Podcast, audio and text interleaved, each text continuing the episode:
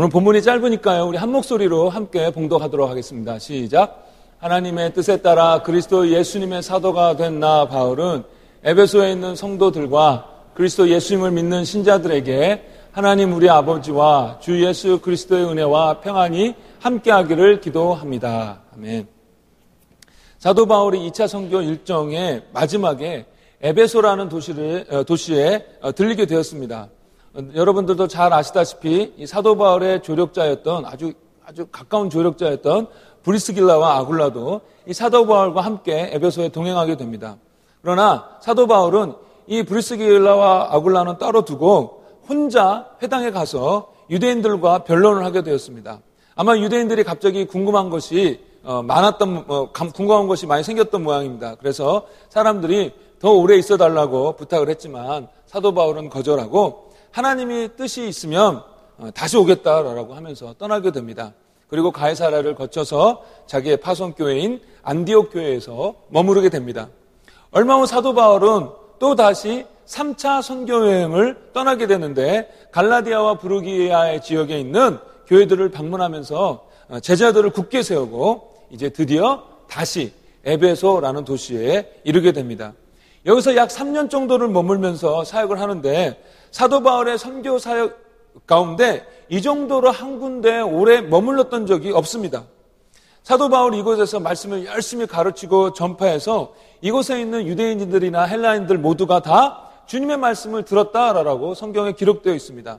그리고 사도 바울을 통해서 놀라운 기적들이 많이 나타났는데 심지어 바울의 몸에서 손수건이나 앞치마를 가져다가 병든 사람 위에 올려놓으면 병이 낫고 귀신도 떠나갔다라는 것입니다. 엄청난 일이죠. 목사 하려면 이 정도는 돼야 되는데, 그죠? 막 재혼만 가져가면 다 낫고 이래야 되는데. 그러자 그 지역이 변합니다. 그래서 많은 사람들이 자기의 죄를 고백하고 회개합니다. 또 마술을 행하던 사람들이 그 마술하던 책을 다 모아가지고 함께 불태웠는데 그 값어치가 은화 5만이나 되었다고 합니다. 한 은화가 그때 당시 일일 노동자의 일당이었습니다. 그러니까 노동자의 일당이었습니다. 품삯이었습니다. 그러니까 5만, 은하 5만, 5만이라고 하면은 엄청난 값어치인 것입니다. 근데 그 정도의 값어치 되는, 값어치가 되는 책을 그냥 다 불태워 없애버린 것입니다. 이들이 얼마나 제대로 돌이키게 되었는지를 보여주는 장면입니다. 이렇게 많은 사람들이 회개하고 우상숭배에서 돌이켜가지고 하나님만을 섬기게 되니까 우상숭배로 경제적인 이득을 얻던 사람들이 크게 화가 나게 되었습니다. 에베소는 아데미 신전을 아데미 여신을 섬기는 것으로 유명한 도시였습니다. 그래서 이 도시에는 아데미 신전이 있었는데 지금도 세대, 세계 7대 불가사의 중에 하나로 여겨질 정도로 그 크기와 정교함이 어마어마했습니다. 그런데 에베소 사람들이 우상을 버리고 하나님만을 섬기게 되니까 우상을 만들던 사람들의 수입이 없어진 것입니다. 그래서 데메드리오라는 사람이 그쪽 업계 사람들을 모아가지고 선동을 합니다. 이 사람들이 그래가지고 흥분해가지고 이제 소요를 일으키게 됐는데 앱에서 온 시내가 요란하게 되고 이 흥분한 사람들이 사도 바울을 찾았는데 사도 바울이 안 보였던 것 같아요. 그러니까 대신에 사도 바울과 같이 평소에 다녔던 가이오와 아리스다고를 붙잡아, 붙잡아 가가지고는 그 대연극장에 어, 데리고 들어갑니다. 그런데 때마침 다행히 에베소시의 서기장이었던 어, 서기장이 이 정식적인 절차를 밟아서 문제를 해결하라라고 권면을 합니다. 그래서 그 권면 때문에 이 소요가 다행히 거기서 어, 멈추게 됩니다.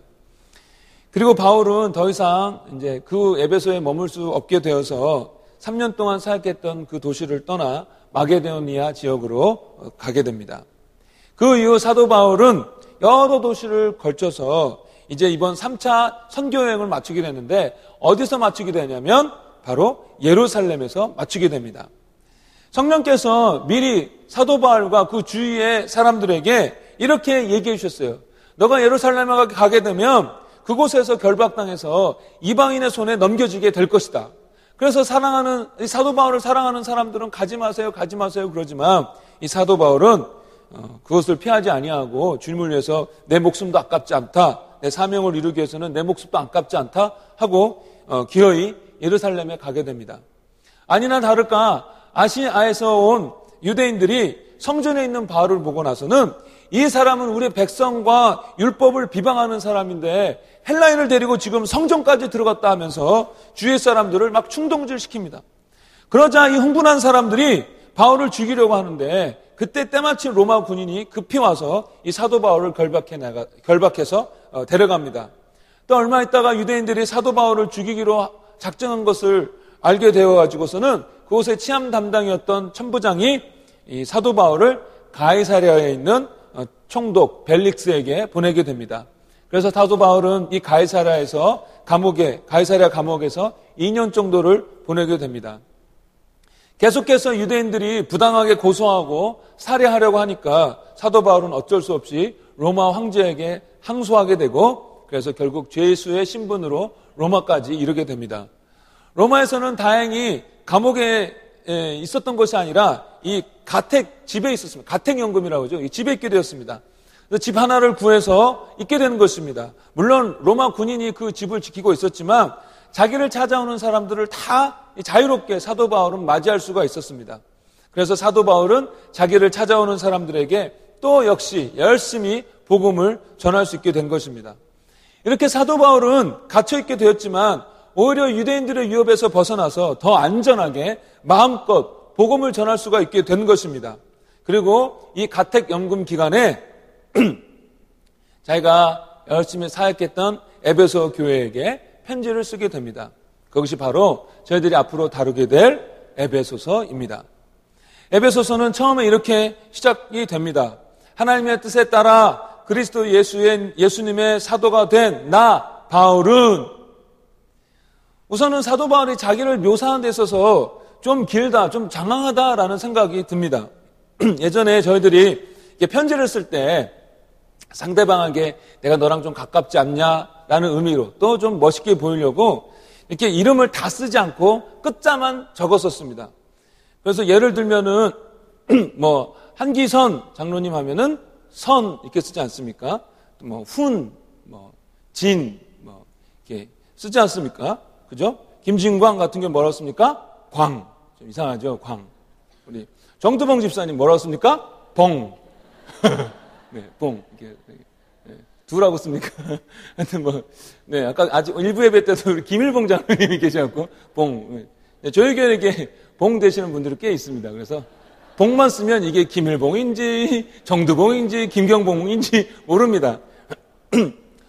하여튼 가까운 사이라면 이런 식으로 이렇게 간단히 쓸 것 같은데, 사도 바울은 그렇게 쓰지 아니하고, 하나님의 뜻에 따라 그리스도 예수님의 사도가 된 나, 바울이라고 길게 씁니다. 그때 당시 편지를 쓸 때 문화적인 습관이었을까요? 뭐 그럴 수도 있겠지만 우선 이 편지가 공식적이다, 오피셜하다라는 뜻입니다. 그가 사랑하는 교인들이고 얼마 전까지 3년이라는 시간을 같이 보내서 가까운 사람들이기는 하지만 이 편지가 사적인 것들만 이야기하고 잠깐 감상에 젖어서 시간을 보낸 다음 잊혀져도 되는 그런 편지가 아니라 반드시 기억하고 따라야 할 중요한 것들을 말하고 있다라는 뜻입니다. 사도 바울이 자기가 이렇게 오피, 오피셜하게 그리고 일부러 어떻게 보면 장황하게 자기의 사도성을 말하면서까지 이렇게 편지를 썼던 이유는 결국은 귀담아 들어라입니다. 그냥 내가 개인적으로 하는 말이 아니라 하나님의 뜻으로 예수님의 사도된 나 바울이 이야기하는데 긴장하고 꼭 귀담아 들어라라는 것입니다. 사도, 사도 바울의 권면은 그냥 자기 자신에게서 나온 권면이 아닙니다. 그가 말하는 진리는 그가 살아가면서 깨닫는 그런 것들을 말하는 것이 아닙니다. 우리가 살아가면서 뭔가 깨닫는 것들이 있습니다. 그러나 우리가 이렇게 살아가면서 경험하고 깨닫는 것들이 항상 옳은 것은 아닙니다. 종종 틀립니다. 어떤 사람은 군대에서 전라도 사람에게 엄청 고생했다고 합니다. 그래서 전라도 사람 하면 고개를 절레절레 흔들면서 자기뿐만 아니라 자기 자식에게도 그 주위 친척에게도 친구에게도 전라도 사람은 안 돼라고 가르칩니다. 어떤 사람은 경동, 경상도 사람들에게 안 좋은 경험이 있, 있습니다. 그래서 자자손손 친척 친구들에게 경상도 사람은 안 돼라고 가르칩니다. 그래서 지역 감정이 생긴 거죠. 그런데 정말 그렇습니까? 제가 전라도와 경상도를 다 살아봐서 그러는데 나쁜 사람은 나쁜 사람이고 좋은 사람은 좋은 사람입니다. 지역이랑 아무 상관없습니다. 어투만 틀린 거지. 어떤 사실은 열심히 과학적으로 연구한 결과라고 말들 합니다. 그런데 나중에 열심히 연구했는데 그것이 틀렸다라고 또 나오는 것입니다. 그러나 사도 바울이 전하는 권면과 진리는 자기의 경험과 세상에서 배운 지식이 아니라 다 하나님이 주신 것들이었습니다. 그래서 이 편지는 사도 바울이 쓴 것이기도 하지만 동시에 하나님의 말씀이라는 것입니다. 하나님께서 사도 바울을 통하여 주시는 말씀입니다. 그렇기 때문에 우리는 이 말씀을 주의해서 들어야 하는 것입니다. 예전에도 한번 말씀드렸는데요. 말씀을 들을 때에 순종하고자 들어야 들립니다.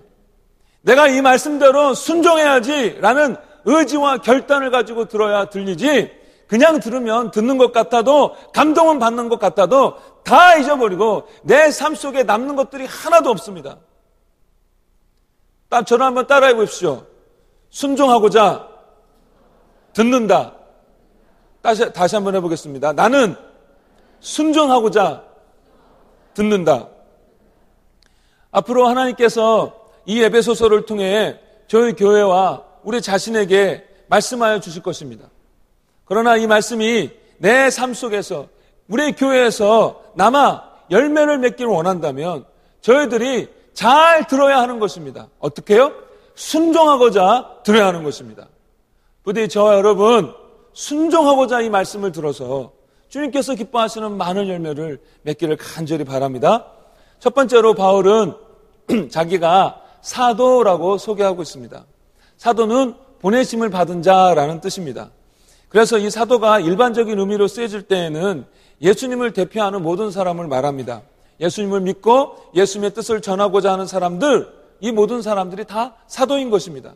이런 면에서 우리 모두 다, 다 사도입니다.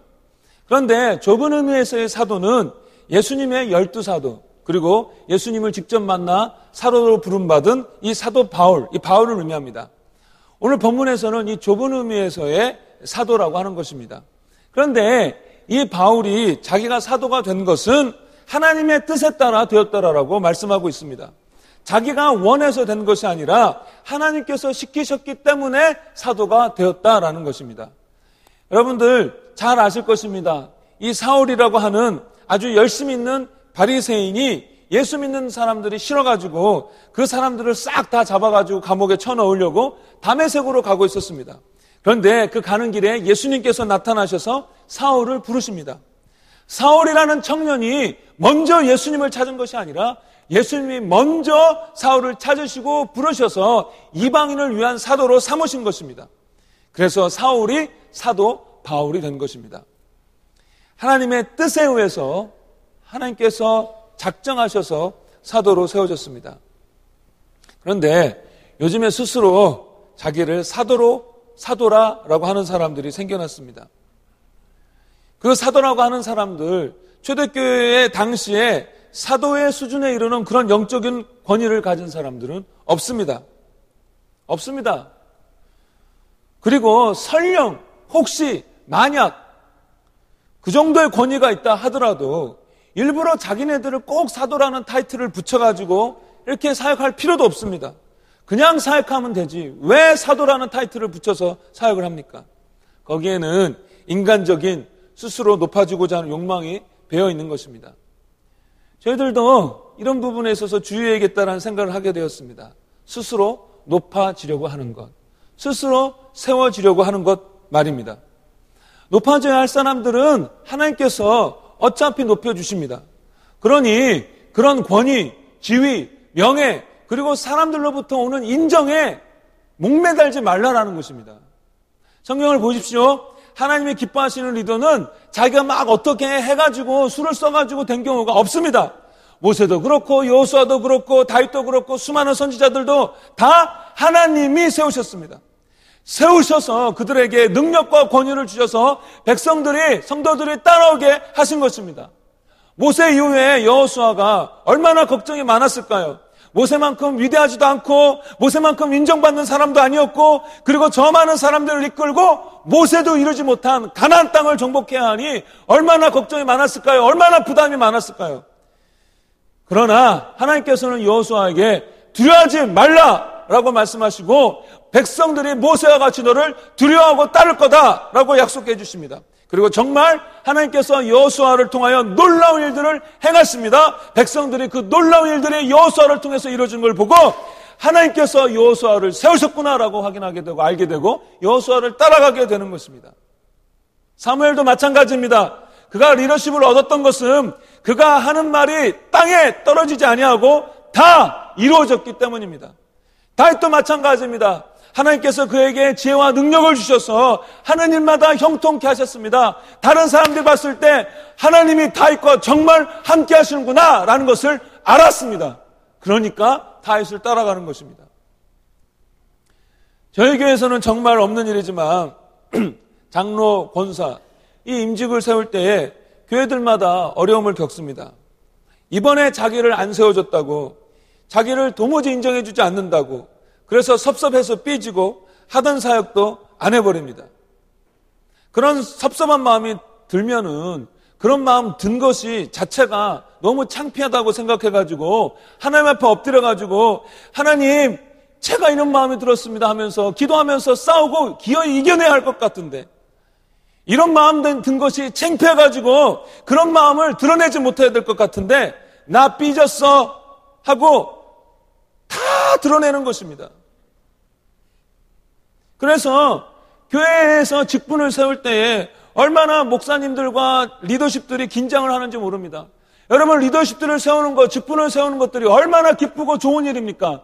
잔치 아닙니까? 잔치. 그러나 그 와중에 삐지는 사람 있을까봐 조마조마 해가지고 교회 리더십들이 하나님 앞에 더 간절하게 기도하게 되는 것입니다. 우리는 지금까지 그러진 않았지만 앞으로도 절대로 그런 일들이 우리 가운데 있어서는 안 되겠습니다. 창피하다라고 생각해야 합니다. 교회 리더는요, 하나님이 세워주시는 것입니다. 하나님께서 세워주시는 자가 리더가 되어야 되는 것입니다. 하나님께서 세워주시는 자, 하나님께서 사용하시는 자, 그런 자들은 자연스럽게 드러나게 되어 있습니다. 스스로 나 이런 사람이에요 라고 호드값 떨 필요가 없습니다. 하나님께서 당신이 세운 사람은 다른 사람들이 알아보도록 높여주시고 드러내어 주시는 것입니다. 그래서 공동체 안에서 같은 성령을 받은 사람들이 다 알아보게 되는 것입니다. 이스라엘 사람들이 모세와 여호수아를 자기네 리더로 세워졌다는 것을 알게 된 것처럼 같은 성령을 받은 성도들이 그렇게 알게 되는 것입니다. 또 혹시 하나님이 그런 리더십의 자리에 세워주지 않는다 하더라도 다른 사람 적체 높여주고 나는 그냥 이렇게 팔로우만 하라고 하나님께서 하실 때 실망하지 말고 주님께서 맡겨주신 그 작은 자리에서 열심히 최선을 다하는 것입니다. 우리의 상급은 이 땅에서 받는 것이 아니라 저 하늘나라에서 받기 때문에 그런 것입니다. 하나님께서 어떤 사람은 더 많은 일을 맡겨주시고 리더십으로 세우고 어떤 사람은 어, 어, 팔로우로 어, 맡겨주시고 또 덜 일을 주셨다고 했을 때 더 많이 준 자는 더 사랑하고 덜 준 자는 덜 사랑하는 것이 아닙니다. 하나님의 사랑은 그것과 아무 상관이 없습니다. 제가 예전에도 한번 예를 들었는데요. 이제 저도 꿈을 꾸는데 한 10년 후면은 제 아내와 둘이 자식들은 그냥 집에 내버려 두고 놀러 갈 수 있겠지라고 생각을 해봅니다. 근데 제가 집을 떠나면서 애들에게 뭐라고 얘기했습니까? 이야기하겠습니까? 야, 큰형 말 잘 들어? 혼나? 이러고 떠나지 않겠습니까? 리더십을 큰아이에게 주는 것입니다. 그렇다고 해서 제가 큰아이만 사랑합니까?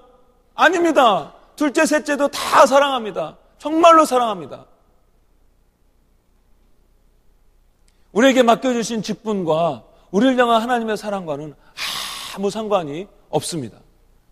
그것 때문에 하나님께라도 그래서 삐지지 마십시오. 하나님 나를 둘 사랑하시나? 그렇게 하지 마십시오. 하나님이 저와 여러분을 정말 정말로 사랑하고 계십니다. 따라서 너무 공동체 안에서 급하게 인정받으려고 하지 마십시오. 공동체 안에서 너무 자기 자신을 드러내려고 하지 마십시오. 또한 여러분들을 인정해주지 않는다고 화를 내거나 섭섭해하지도 마십시오. 어제 새벽에도 말씀드렸지만 성경적으로 교회 리더십을 인정하고 따라줘야 합니다. 그것이 하나님께서 교회에 세운 질서입니다. 그러나 그럼에도 불구하고 가끔, 가끔 인정하지 아니하고 어, 안, 어, 무시하는 분들이 좀 있습니다. 가끔요. 근데 아직 미성숙해서 잘 몰라서 영적으로 어려서 그런 것이지요. 근데 괘씸하다는 생각이 들거든요. 그래서 너 진짜 한번 혼나볼래? 어, 네가 뭔데 나를 그렇게 무시해? 라고 한마디 해주고 싶습니다. 그런데 그렇게 한마디 해주면 그 사람이 정말 진심으로 나를 존경해주고 따라와 주겠습니까? 혹시 그 앞에서는 그런 척 해도 속으로는 그러지 않는 것입니다. 존경은, 리더십은 저와 여러분들이 강요한다고 막 목을 조른다고 생기는 것이 아닙니다. 얻어지는 것이 아닙니다. 따라서 다만 하나님과 가까이 동행하면서 좋은 사람, 성숙한 사람, 믿음의 사람, 하나님의 은혜가 임하는 사람이 되도록 하십시오. 초점을 사람에게 맞추지 말고 하나님께 맞추도록 하십시오. 그러면 하나님께서 그렇게 좋은 사람, 성숙한 사람, 믿음의 사람, 그래 하나님의 은혜가 임하는 사람이 되어 간다고 했을 때 그런 사람들을 하나님께서 그냥 내버려 두시겠습니까?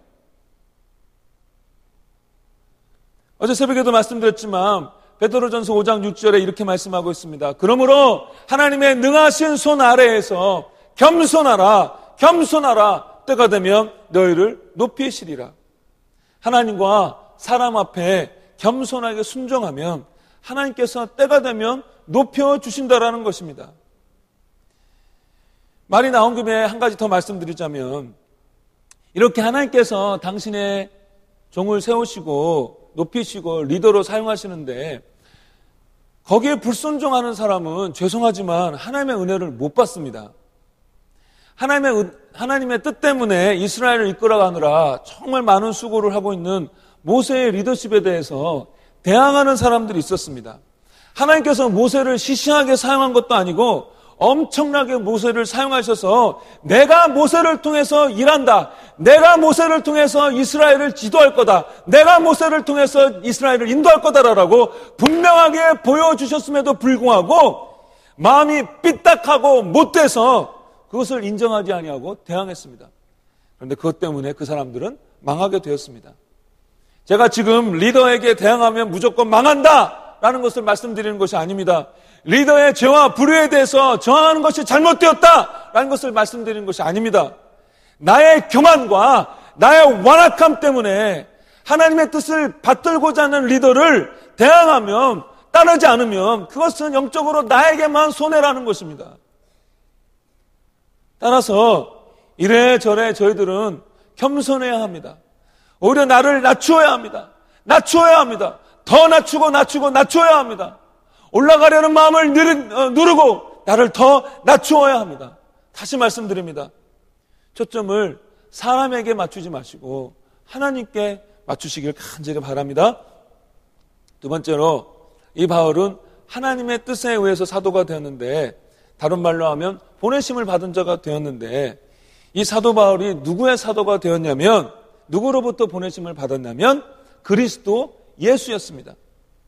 바울은 자기 자신을 드러내고 자기 자신을 증명하는 사람이 아니라 예수를 드러내고 예수의 뜻이 실현되도록 보내심을 받은 자였습니다. 안타까운 것은 얼마나 많은 사역자들이 이 사실을 잊어버리는지 모릅니다. 예수님께서 맡겨주신 사역 가운데 얼마나 많이 예수가 아니라 자기 자신이 들어가는지 모릅니다. 저도 마찬가지입니다. 살펴보고 살펴보고 살펴보면 볼수록 예수가 아닌 내 자신이 들어갈 때가 많이 있다는 것입니다. 어떤 대형교회에서 아주 큰 운동장을 빌려가지고 몇만 명이 모여서 집회를 하게 되었습니다. 거기에는 우리를 구원하신 예수님, 우리를 위해서 희생하신 예수님, 사랑합니다 예수님, 이라는 배너가 붙어 있어야 할 것 같은데, 우리의 목사님, 훌륭하신 목자 아무개 목사님, 사랑합니다 아무개 목사님, 목사님 최고, 라는 문구에 큰 변화가 여기저기에 붙어 있었습니다. 정말 이 집회가 예수님을 모신 집회인가 아니면 사람을 모시고 사람을 경배하는 집회인가 혼란, 혼란 스럽습니다. 어떤 교회에서는 목사님을 찬양하는 노래를 만들어서 교회 리더들에게 가르쳐 가지고서는 공식 모임에서 그 노래를 부르도록 하고자 했다는 것입니다. 우리 목사님은 찬양도 잘해요. 우리 목사님은 뭐도 잘해요. 우리 목사님은 너무 좋아요. 잘생겼어요. 바라바라바 이렇게 하면서. 그런 노래를 만들어 가지고 우리 교회로 따지냐면 오이코스 목자 모임에서 그 목자들에게 가르쳤다라는 것입니다. 다행히 깨어있는 리더들이 말려서 그렇게, 그렇게 신행이 실행되지는 않았지만 그곳에 있는 부목사님들은 담임 목사님에게 아부하니라 그것을 보고서도 그냥 그렇게 하도록 내버려 두었다는 것입니다. 예수를 모시고 예수의 뜻을 행하고 예수를 드러내야 하는데 그 자리를 자기가 차지하는 것입니다. 그래서 나의 뜻을 이루고 나를 드러내는 것입니다. 그런데요, 그렇게 되면 이상하게 조급해지고 그래서 인간적인 방법을 동원하게 되는 것입니다. 세상이 아닌 교회 안에서, 교회 안에서 그런 것입니다. 우리는 교회에서 왕의 자리를 다시 예수님께 되돌려 드려야 합니다. 우리는 예수님에게 다시 교회의 머리의 자리를 되돌려 드려야 합니다. 지금 현대 교회의 가장 근본적이고 치명적인 문제는 예수님의 자리에 사람이 특별히 목사가 차지하고 있는 것입니다. 우리 성도들도 마찬가지입니다. 사도만 보내심을 받은 것이 아니라 예수 믿는 우리 모두 세상 속에 예수님을 대표하는 사람으로 보내심을 받았습니다. 그러면 우리도 내 뜻을 실현하는 사람이 아니라 예수의 뜻을 실현하는 사람이라는 것입니다. 가정에서, 세상에서. 결혼 교육을 할 때마다 제가 꼭 가르치는 것이 있습니다. 남편은 중간 결, 중간 결정권자이다. 최, 최종 결정권자는 예수님이시다. 남편은 최종 결정권자인 예수님의 뜻을 받들어서 가정에게 실현, 가정에서 실현하는 중간 결정권자이다. 그래서 최종 결정권자인 예수님의 뜻을 잘 알기 위해서 남편이 집에서 기도를 제일 많이 해야 된다. 라고 이렇게 가르칩니다. 물론 지금 남편 되는 형제가 아내보다 더 기도를 많이 하는지도 모르겠고, 기도나 제대로 하고 있는지 모르겠습니다. 제가 이쪽을 보고 있죠.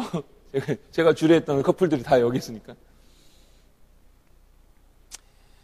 가장인 남편이 가정에서 예수의 뜻을 실현하고자 아니, 아, 하지, 실현하고자 하지 않고 자기의 뜻을 실현하고자 하면 그 가정은 피폐해집니다. 뭐 잘 살고 있는데요, 저희들요? 돈 많이 벌었다고, 집 새로 구했다고, 원하는 거 구했다고 그것이 잘 사는 것입니까? 주의 뜻이 아니라 나의 뜻을 가정 가운데서 이루고자 하면 돈을 아무리 많이 벌어도 원하는 집을 다 사고 새로운 차를 구한다 할지라도 영적으로 반드시 피폐해집니다. 영적으로 피폐해지면 반드시 망합니다. 비즈니스도 마찬가지입니다. 그냥 돈 많이 벌고자 하는 그런 개인의 욕심을 이루고자 한다면 그 비즈니스는 예수님과 상관없습니다.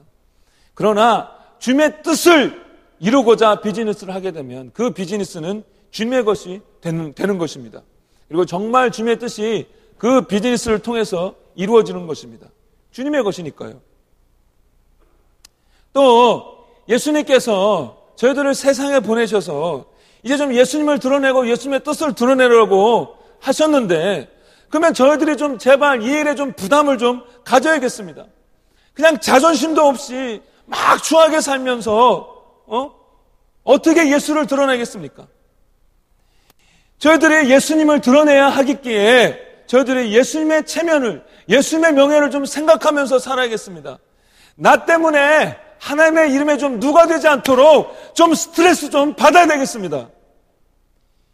예수 믿는다고 하면서 아무것도 개의치 아니하고 그냥 아무 개념 없이 나 편한 대로 나 이기적대로 이기, 이기심대로 그냥 너무 막 살아가지고 얼마나 하나님의 이름과 교회의 명예가 땅에 떨어졌는지 모릅니다. 제가 예전에도 소개했지만 하나님의 대사라는 책이 있습니다. 책 제목부터 은혜스럽죠. 중국의 대사로 갔지만 거기서 본인은 하나님의 대사로 어, 섬겼다라는 것입니다. 그러기에 주님을 의지하고 그러기에 더 부지런하고 그러기에 더 예수님을 나타내려고 한 것입니다. 저를 한번 따라해 보십시오. 저를 한번 따라해 보십시오. 예수님이 나를 보내셨다. 다시 한번요. 예수님이 나를 보내셨다. 정말입니다. 아침마다, 저녁마다 저희들이 이 사실을 되새겨야 합니다. 아침에 일어나가지고 늦었다! 해가지고 막 허겁지겁 세수하고 밥 먹는 둥 마는 둥 하면서 그냥 막 차 몰고 가가지고 직장에서 허겁저겁 이러다가 그냥 집에 와가지고 피곤하다고 자, 자버리지 않습니까? 내가 예수님께서 보낸 사도다. 예수님께서 날 보내셨다라는 사실을 잊어버리고 얼마나 많은 날들을 저희들이 그냥 보내는지 모릅니다. 한마음에서 사역하다가 한국으로 지금 어, 선교 훈련을 받으러 간 이름 누구지? 갑자기 생각. 아, 이승일. 승일 형제에게 이메일이 왔는데 훈련을 받을 때 시작할 때 이렇게 한대요. 나는 선교사다. 나는 선교사다. 이렇게 외치고 어, 선교 훈련을 시작한다고 합니다. 이 얼마나 중요합니까? 내가 선교사라는 것을 기억하고 알고 있는 것. 삶의 모든 영역 속에서 내가 선교사임이 드러나야 되는 것. 얼마나 중요합니까? 여러분, 나가, 내가 선교사다라는 것을 되새, 되새기지 않으면 금방 잊어버리는 것입니다. 선교사라고 이렇게 부르심을 받고 나는 선교사다, 선교사다 했는데도 불구하고 선교지 가면 본인이 선교사인 거 잊어버리고 생활에 매여 가지고 그냥 생활만 하고 엉뚱한 짓 하다가 그냥 다시 본국으로 돌아오거나 아니면 본국에도 못 돌아오고 그냥 어디 도망 다니는 사람들도 꽤 있습니다.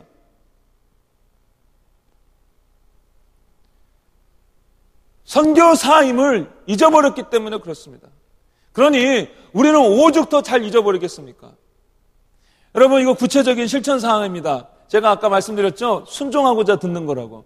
여러분 아침에 일어나서 꼭 이렇게 얘기하십시오. 나는 하나님 예수님이 나를 보내셨다.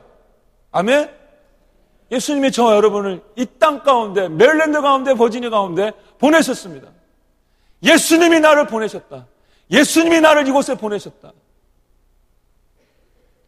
이 사실을 분명히 꼭 기억하시고 내가 아닌 그리스도 예수를 드러내는 삶 사시기를 간절히 바랍니다.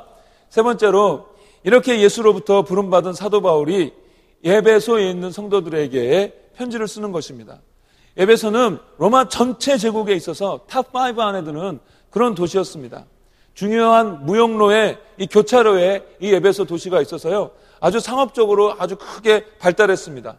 또 항구도 있어서 배를 타고 지금의 이탈리아로 곧장 갈 수가 있었습니다.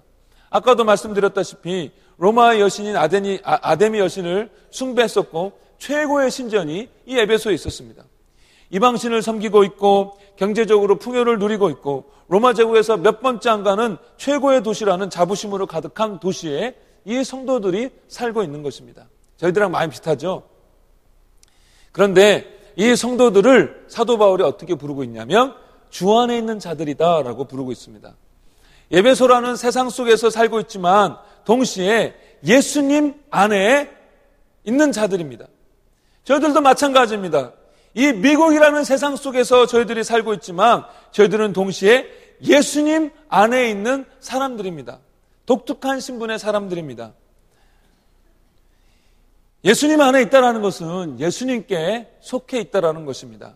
예전에는 이 세상의 신인 마귀에 속해 있었고 마귀에게 처절하게 시달리고 있었고 진리를 몰랐었고 그래서 험한 것을 위해서 인생을 낭비하고 있었고 그러다가 영영 지옥에서 형벌 받을 수밖에 없었던, 없었던 사람들이었습니다. 그러나 이제는 예수님께 속했습니다. 예수님 안에 거하는 자가 되었습니다. 하나님이 예수님을 통해서 저희들을 받아주셨기 때문에 예수님의 의가 우리의 의가 되어서 저희들이 하나님 앞에 의로운 자가 되어서 용납되어졌습니다. 예수님 안에 있기 때문에 그 놀라운 천국이 저와 여러분의 것이 되었습니다. 예수님 안에 있기 때문에 사단이 함부로 건들 수 없는 그런 사람이 되었습니다. 예수님의 안에 있기 때문에 예수님 안에 있기 때문에 하나님의 철저한 보호하심 가운데 저와 여러분이 있는 것입니다. 예수 안에서 이런 놀라운 은혜의 주인공이 된 것입니다. 디모데후서 1장 9절에 이렇게 말씀하고 있습니다. 영원 전부터 세대가 있기 전부터 그리스도 예수 안에서 그리스도 예수 안에서 하나님이 우리에게 은혜를 주셨다. 예수 안에 있다라는 것은 하나님의 은혜를 받은 자라는 것입니다. 제가 인터넷에서 읽었는데요. 목사님의 사모님 되시는 분이 한탄을 하면서 올린 글인데 아들이 고3 수험생인데 공부는 안 하고 이 찬양만 부른대요. 은혜로만 들어가네 은혜로만 선다네 우리의 노력이 아닌 고3 학생이 공부는 안 하고 이 노래만 부르니 얼마나 그 엄마가 답답했겠습니까? 은혜는 받을 자격이 없는 자들에게 주어지는 하나님의 선물입니다. 받을 자격이 없었습니다. 저와 여러분 착한 구석이 하나도 없었습니다. 하나님의 기준에 절대적으로 못 미칩니다. 생각하는 것마다 말하는 것마다 다 죄가 묻어나오는 그런 사람들이었습니다. 받을 자격이 하나도 없는 사람들입니다. 그런데 하나님이 그 엄청난 놀라운 선물을 은혜로 저와 여러분에게 주신 것입니다. 사랑을 베풀어 주신 것입니다. 그러기에 예수께 속한 자로서 이런 엄청난 은혜를 받은 사람으로서 저희들이 어떻게 해야겠습니까? 감사해야 합니다. 이런 은혜를 입은 자로서 저와 여러분들이 어떻게 감사하지 않을 수 있겠습니까? 감사해야 합니다. 하루에도 몇 번씩 감사해야 합니다. 저희들은 예수 안에 있기 때문에 이래도 예수 안에 있고 저래도 예수 안에 있는 것입니다. 우리가 원하는 일이 이루어져도 예수 안에 있고 우리가 원하는 일이 이루어지지 않아도 예수 안에 있습니다. 이랬거나 저랬거나 저희들은 예수님 안에 있는 자들입니다. 그러니 얼마나 감사해야겠습니까? 범사에 감사해야 합니다. 또한 이렇게 주의 은혜로 구원받은 자에게 주의 은혜 없이는 잠시도 살 수 없다라는 것을 잘 알기 때문에 겸손하게 기도해야 합니다. 겸손히 주의 은혜를 구해야 합니다. 따라서 감사하는 고백, 겸손히 주님의 도우심, 은혜를 구하는 기도, 이것이 예수 안에 있는 자들의 입술에서 끊임없이 끊임없이 나와야 하는 것입니다. 여러분 하루하루를 살아가시면서 이렇게 감사가 나오고 계십니까? 삶의 순간순간마다 주의 은혜 없이는 되지 않습니다 하면서 겸손히 주의 도우심을 구하는 기도를 계속해서 하고 계십니까? 예수 안에 거하는 자, 예수와 친밀하게 거하는 자의 특징이 바로 이것입니다. 또 예수 안에 있기 때문에 평안할 수 있습니다. 조금 전에도 말씀드렸지만 예수 안에 있는 자들은 하나님의 특별한 관심과 사랑의 대상입니다. 뭐 우리를 갖다 그냥 무작위로 그냥 주사에 이렇게 던져가지고 나눈 대로 이렇게 뽑은 그런 대상이 아니라 철저하게 하나님께서 작정하시고 그 다음에 예수 안에서 그런 다음에 택하신 사람들입니다. 그러게 제가 너무 자주 말씀드리지만 우리의 인생 뭐 죄수 없어가지고 그냥 하나님의 손에서 벗어나는 일 하나도 없습니다. 심지어 심한 고난마저도 그렇습니다. 저희들이 다 이해할 수 없지만 분명한 하나님의 선하신 뜻이 있다라는 것입니다. 그 뜻대로 부르심을 입은 자들, 예수 안에 있는 자들 아닙니까? 저와 여러분 예수 안에 있는 자들 아닙니까? 그 뜻대로 부르심을 입은 자들 모든 것이 좋게 보이는 것, 편해 보이는 것, 내가 원하는 것 그런 것들로만 선을 이루는 것이 아닙니다. 모든 것 좋은 것, 내가 원하는 것, 편한 것, 그것도 포함될 수 있겠지만, 고난도, 고통도, 슬픔도, 원치 않는 일도 다 합력하여 선을 이룬다라고 말씀하고 있는 것입니다. 우리는 이랬거나 저랬거나 예수 안에 있고 이랬거나 저랬거나 분명히 하나님께서 원하시는 선을 이루는 삶을 살게 된다는 것입니다. 따라서 평안할 수 있는 것입니다. 얼마나 이 세상에 불안합니까? 안전한 줄 알았는데 초등학교에서 마구잡이로 총질을 해서 어린아이를 죽이는 것이 미국입니다. 심심하다고 조깅하는 사람, 길 걷는 사람, 총을 쏴서 죽이는 것이 미국입니다. 우리가 이 세상을 바라보면 불안합니다. 염려가 됩니다. 그러나 예수님을 바라보면 평안할 수 있습니다. 불안하고 염려스러울 때에 예수님을 바라보며 바라보면 약속의 말씀이 생각이 나는 것입니다. 그런데 그 예수님의 말씀, 이 하나님의 말씀이 능력이 있어가지고 우리의 마음을 놀랍게 평안케 하는 것입니다. 신기하게. 여기 본인 있어서 그렇지만 청년부의 어떤 자매 함께 말씀을 나누었는데 말을 나누었는데 학교에서 말도 안 되는 상황이 와서 걱정이 너무 되고 어, 그래서 널브러졌다고 합니다. 근데 그 가운데 갑자기 말씀이 생각이 났대요. 주 안에서 항상 기뻐하라.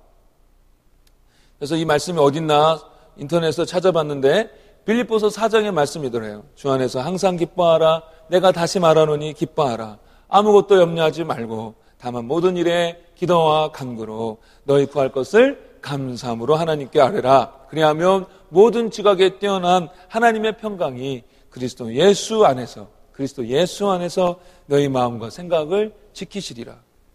이 찾아서 이 말씀을 읽는데 마음의 평강이 찾아오고 하나님의 선하신 뜻이 있겠지 하고 기대가 되더라는 것입니다.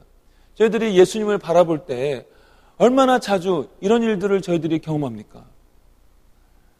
사도 바울은 이 은혜와 평안이 하나님으로부터 온다라고 말씀하고 있습니다.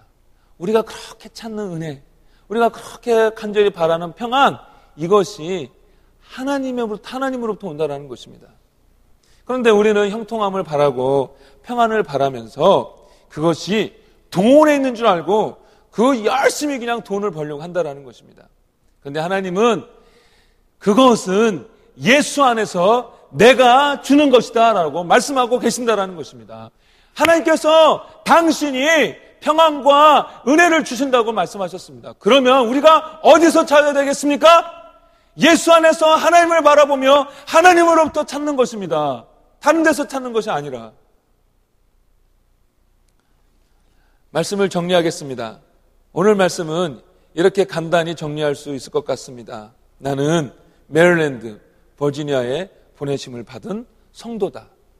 따라, 따라해 보십시오. 나는 메릴랜드에, 버지니아에 보내심을 받은 성도다.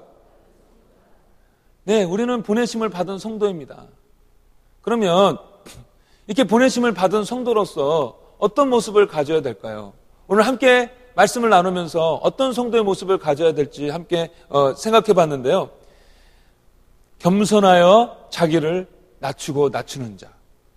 나를 나타내시는 것이 아니라 나를 보내신 예수를 가정과 교회와 직장과 학교와 세상에서 나타내는 자. 주 안에 거하며 주신 은혜를 늘 감사하는 자. 주님의 은혜를 간구하며 주님을 의지하는 자. 또한 주님을 바라보면서 평안을 누리는 자. 이런 자가 성도의 모습인 것입니다. 이런 모습으로, 이런 성도의 모습으로 메릴랜드와 버지니아에서 살아야 한다는 것입니다. 이런 성도로서의 긍지를 지키면서 살아야겠다라는 것입니다. 얼마 전에 42라는 영화를 본 적이 있습니다. 제가 그 영화를 보고 너무 감동을 받아서 만나는 사람마다 그 영화 꼭 보라고 그렇게 보채게 되었습니다. 브루클린 다저스의 구단주인 리키가 얼마간의 그 검증 기간을 마치고 재키 로빈슨이라는, 재키 로빈슨이라는 흑인 선수를 다저스 팀의 선수로 이렇게 영입을 합니다. 1947년에 일이었고 메이저리그 사상 처음으로 흑인 선수를 영입하는 것입니다. 근데 이 선수와 계약을 하면서 한 가지 조건을 이 리키라는 사람이 이 로빈슨에게 거는데요. 메이저리그 선수는 좋은 호텔에서 묵고 좋은 식당에서 식사를 한다. 그러나 너는 흑인이기 때문에 호텔에서 너를 거부할 수 있고 식당에서 너를 serve하는 것을 거부할 수 있고 많은 사람들이 너를 야유, 야유할 것이다. 그런데 너는 그것을 참아낼 수 있겠느냐? 그러자 이 재키 로빈슨이 이렇게 대답합니다. 질문합니다. 그런 부당함에 대항하지 못하는 그런 배짱 없는 선수를 당신은 원하십니까? 아주 질문이 날카롭죠. 이 해리슨 포드가 이 구단주 역할을 했는데 얼마나 연기를 잘하는지 이 걸걸한 목소리로 이 단호하게 그리고 분명하게 이렇게 말합니다. 아니 그런 모욕과 수치에도 불구하고 참아낼 수 있는 그런 배짱을 말하는 것일세. 그것에 일일이 대응하고 보복하는 것이 아니라 참아내고 오로지 경기장에서 너가 좋은 선수인 것과 좋은, 사람, 좋은 사람이라는 것을 증명하게 내가 원하는 배짱일세. 저는 그 대목을 보면서 우리 예수님이 이 세상에 사는 저와 우리 성도들에게 하시는 말씀처럼 들렸습니다. 얼마나 마음이 벅차오르고 눈물이 나던지요. 정말 이 재키 로빈슨 선수는 모든 수욕을 잘 참아내고 경기장에서 좋은 사람인 것과 좋은 선수인 것을 증명해 주었습니다. 그리고 이 재키 로빈슨이라는 선수 때문에 더 많은 흑인 선수들이 메이저리그에 들어올 수 있게 되었습니다. 나는 메이저리그 선수다. 라는 명예를 지키기 위해서 그 자리를 지키기 위해서 그 가진 모욕을 참아내면서 선수로서 최선을 다하는데 우리는 하나님의 성도로서 얼마나 더 큰 자부심과 명예를 가져야겠으며 얼마나 저희들이 더 성도로서의 본분을 지키도록 노력해야 되겠습니까? 아마 그때 당시 그냥 보통 의인이었으면 그렇게 그런 부당한 대우를 받았을 때 정말 부당하다고 싸우거나 아니면 억울하다고 그냥 씩씩거리고 말았을 것입니다. 그러나 메이저리그 선수임을 지키기 위해 명예 때문에 참아낸 것입니다. 얼마나 우리는 세상 속에서 이 사실을 잘 잊어버리는지 모릅니다. 그래서 세상 사람들과 똑같이 행동합니다. 기분 나쁘면 기분 나쁘다고 다 드러내고 화나면 화나는데도 다 드러내고 나의 유익을 위해서라면 조금 더 망설임 없이 부당한 방법을 사용하고 그래서 예수 믿는 사람이 더 독하다라는 얘기를 듣지 않습니까? 제키 로빈슨을 통해서 미국의 프로야구가 변했습니다. 사도로 부름받은 바울 때문에 에베소라는 도시가 변하게 되었습니다. 에베소가 소동하게 되었습니다. 우리가 정말 메릴랜드와 버지니아에서 하나님의 성도로서 예수의 성도로서 자긍심과 명예를 지키고자 한다면 분명히 우리가 거하는 이곳도 변화될 줄 믿습니다. 여러분 다시 한번 말씀드립니다. 아침에 일어나셔서 거울을 보시면서 나는 예수님께서 메릴랜드에 버지니아에 보낸 성도다 하고 꼭 외치면서 하루를 시작하시길 간절히 바랍니다. 아멘? 그렇게 하실 분 손 들어 보세요. 네. 손든 자나 복 받을지어다. 성도로 사는 게 복 받는 거죠, 뭐. 정말 이것을 기억하고 살았으면 좋겠습니다. 세상으로 보낸받은 성도들입니다.